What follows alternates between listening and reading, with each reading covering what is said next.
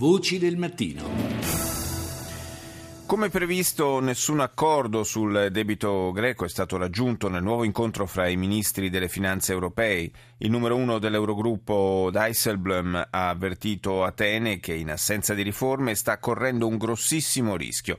Ed ecco la risposta del ministro greco Yanis Varoufakis. We are dangerously close to a state of mind that accepts an accident. And I urge my colleagues not to fall prey Siamo pericolosamente vicini a un ordine di idee che accetta un incidente, e per incidente qui evidentemente si intende il default greco con il suo corollario di conseguenze. Sollecito i miei colleghi, ha detto Varoufakis, a respingere questo ordine di idee. Possiamo ancora mettere a punto un buon accordo e porre fine a questo dramma greco. Anche solo immaginare lo smantellamento dell'unione monetaria che abbiamo creato in Europa significa mettere a rischio il benessere di tutti i cittadini del continente, non solo quelli che vivono all'interno all'interno dell'Eurozona. Il governo greco è impegnato senza dubbio nel fare ulteriori aggiustamenti. Abbiamo un disperato bisogno di profonde riforme, ma, ha aggiunto il ministro greco delle finanze, chiedo ai miei colleghi dell'Eurogruppo di tenere in seria considerazione la grande differenza esistente tra riforme che attacchino inefficienze e parassitari comportamenti di mantenimento di rendite di posizione e, al contrario, interventi che semplicemente aumentino una pressione fiscale che è già elevata e riducano i benefici per i più deboli. Restiamo in Europa, ma ci spostiamo in Danimarca, dove le elezioni di ieri si sono concluse con la vittoria di stretta misura del centrodestra. Ne parliamo con la corrispondente della radio pubblica danese Radio ventiquattro Syv, Charlotte Sylvesteren. Buongiorno. Buon, buongiorno. Spero di aver pronunciato bene il, il nome e cognome, mi corregga eh, se ho sbagliato. Molto bene, molto bene. Ah, va bene, grazie. Allora, dicevamo, un successo eh, elettorale che eh, riporta praticamente eh, la situazione politica a, indietro, riporta indietro l'orologio di qualche tempo, perché in pratica eh, riavremo verosimilmente eh, un governo con la stessa guida Rasmussen che, che, che avevamo conosciuto prima del governo socialdemocratico.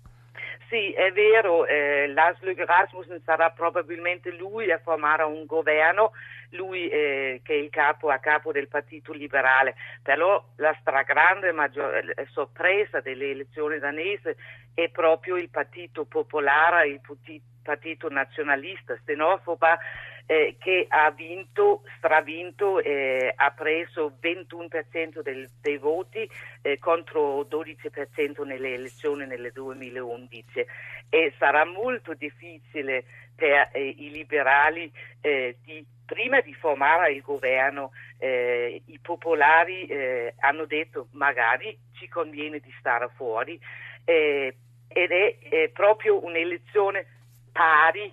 Eh, in Danimarca ci sono centosettantanove parlamentari, il centrodestra hanno ottenuto con questa elezione novanta, il centrosinistra ottantanove. Sì, quindi veramente sul, sul filo di lana questo, questo risultato, e, e si era capito peraltro già in campagna elettorale che molto, molto si sarebbe giocato proprio sul tema eh, della, della xenofobia, del rapporto con gli immigrati, eh, eh, oltre alla, alla crisi economica che mh, invece in Danimarca insomma sembra essere stata superata discretamente bene.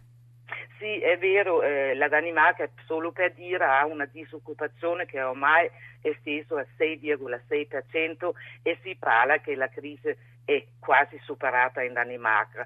Eh, comunque quello che ci si può aspettare, eh, anche se eh, ci dovrebbe essere un governo di minoranza in Danimarca, e quello che ci si può aspettare dalla Danimarca è proprio una politica mo- molto più restrittiva contro l'immigrazione, e questo avrà anche influenza sulla posizione eh, della Danimarca nella collaborazione europea.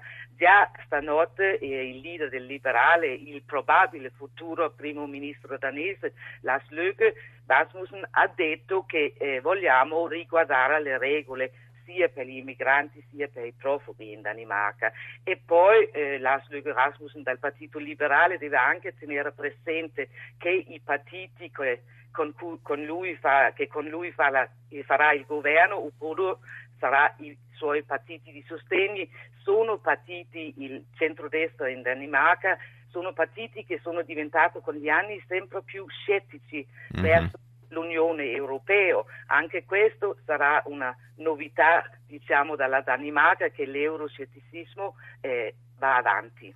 E questo è un segnale crescente all'interno dell'Europa, sia l'euroscetticismo sia il, la xenofobia sono probabilmente, si dice, insomma, fanno parte delle conseguenze della, della crisi economica. Magari in Danimarca colpisce di più, visto che il paese tutto sommato ne è uscito, ne è uscito piuttosto bene. Una cosa che certamente colpisce molto noi italiani abituati a delle lunghissime campagne elettorali è stata una campagna elettorale di venti giorni praticamente.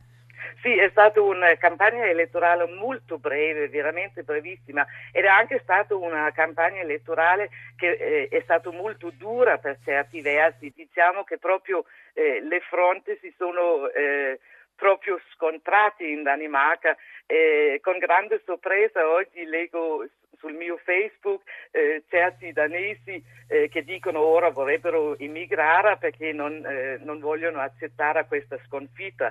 Eh, diciamo che eh, il dibattito è stato molto molto duro. Grazie alla collega corrispondente della radio pubblica danese Charlotte Sylvesteren per essere stata con noi.